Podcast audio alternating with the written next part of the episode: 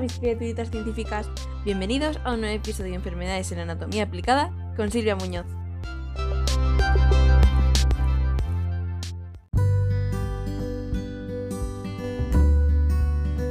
¿Quieres saber por qué tienes dolor abdominal frecuentemente?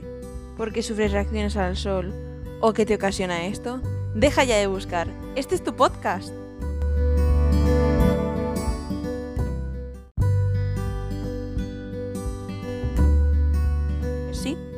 Todas estas cosas están originadas por la porfiria. Te preguntarás qué es eso, así que voy a resolver tu duda.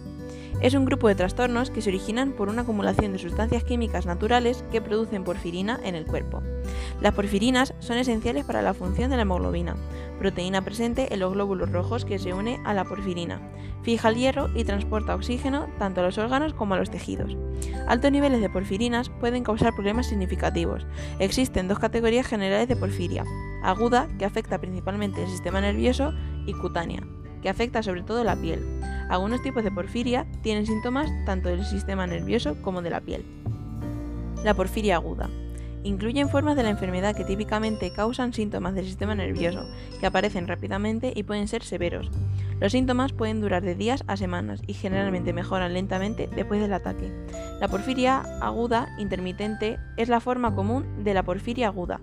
Los signos y síntomas de la porfiria aguda pueden incluir dolor abdominal intenso, dolor en el pecho, las piernas o la espalda, estreñimiento, diarrea, náuseas y vómitos, dolor muscular, hormigueo, entumecimiento, debilidad o parálisis, orina de color rojo o marrón, cambios mentales como ansiedad, confusión, alucinaciones, desorientación o paranoia, problemas respiratorios, problemas para orinar, latidos cardíacos rápidos o irregulares que se pueden sentir, como las palpitaciones, presión arterial alta y convulsiones.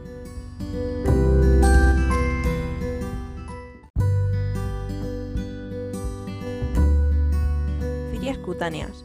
Incluyen formas de la enfermedad que causan síntomas en la piel como resultado de la sensibilidad a la luz solar, pero estas formas no suelen afectar al sistema nervioso. La porfiria cutánea tarda es el tipo más común de todas las porfirias.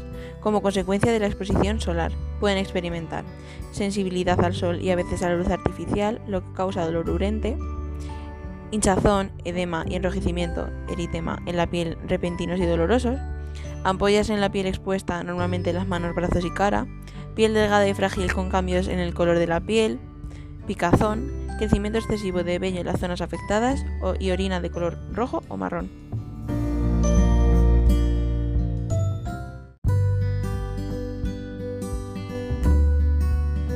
Hablemos un poco sobre sus causas. Todos los tipos de porfiria implican un problema en la producción de hemo. El hemo es un componente de la hemoglobina, la proteína de los glóbulos rojos que transporta el oxígeno desde los pulmones hacia todas las partes del cuerpo. La producción de hemo, que tiene lugar en la médula ósea y en el hígado, implica ocho enzimas diferentes. La escasez de una enzima específica determina el tipo de porfiria. En la porfiria cutánea, las porfirinas se acumulan en la piel y cuando se exponen a la luz del sol causan síntomas. En las porfirias agudas, la acumulación daña el sistema nervioso.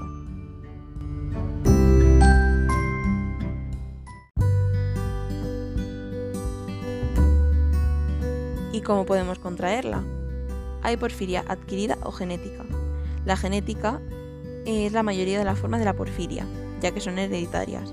La porfiria puede aparecer si heredas un gen defectuoso de uno de tus padres, que es un patrón autosómico dominante, o genes defectuosos de ambos padres, patrón autosómico recesivo. El hecho de haber heredado un gen o genes que pueden causar porfiria no implica que tendrás signos y síntomas. Podrías tener lo que se llama porfiria latente y nunca presentar síntomas. Este es el caso de la mayoría de los portadores de genes anómalos. Y la adquirida que la porfiria cutánea suele ser adquirida más que heredada, aunque la eficiencia de la enzima puede ser heredada. Ciertos descendentes que afectan a la producción de enzimas, como el exceso de hierro en el cuerpo, las enfermedades hepáticas, el medicamento con estrógenos, el tabaquismo o el consumo excesivo de alcohol, pueden causar síntomas.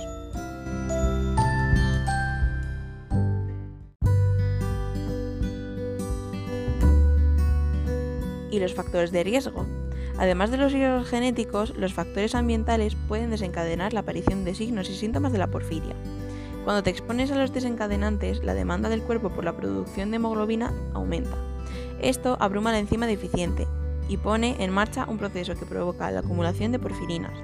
Algunos ejemplos de desencadenantes son la exposición a la luz del sol, ciertos medicamentos, entre ellos los hormonales, drogas recreativas, dieta o ayuno, tabaquismo, estrés físico, como infecciones u otras enfermedades, estrés emocional, consumo de alcohol, hormonas menstruales en las mujeres es poco frecuente que los ataques de porfiria aguda se presenten antes de la pubertad y después de la menopausia.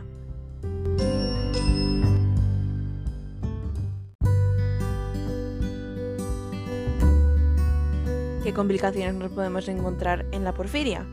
Las posibles complicaciones dependen del tipo de porfiria. Las porfirias agudas pueden poner en riesgo la vida si el ataque no se trata rápidamente. Durante un ataque puede sufrir deshidratación, problemas para respirar, convulsiones y presión arterial alta.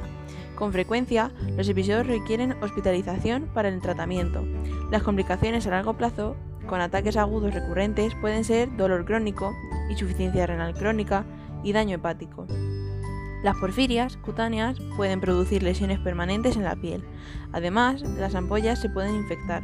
Cuando la piel se sana después de una porfiria cutánea, puede tener apariencia y color anormales, estar frágil o con cicatrices.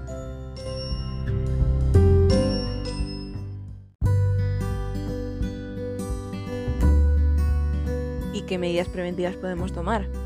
Aunque no se puede prevenir la porfiria, si tienes la enfermedad, evita los, desencadenantes para ayudar a prevenir los síntomas. Dado que la porfiria generalmente es un trastorno hereditario, es recomendable que tus hermanos, hermanas y otros familiares consideren realizarse análisis genéticos para determinar si tienen la enfermedad y reciban asesoramiento en genética de ser necesario.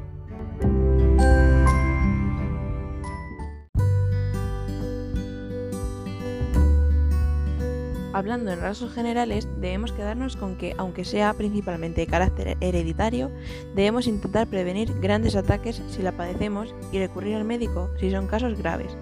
Debemos quedarnos entre la distinción de aguda y cutánea e intentar prevenir los factores de riesgo, no fumar, no exponernos mucho al sol sin protección, no estresarnos emocionalmente, además de recibir asesoramiento genético para no transmitirla inconscientemente.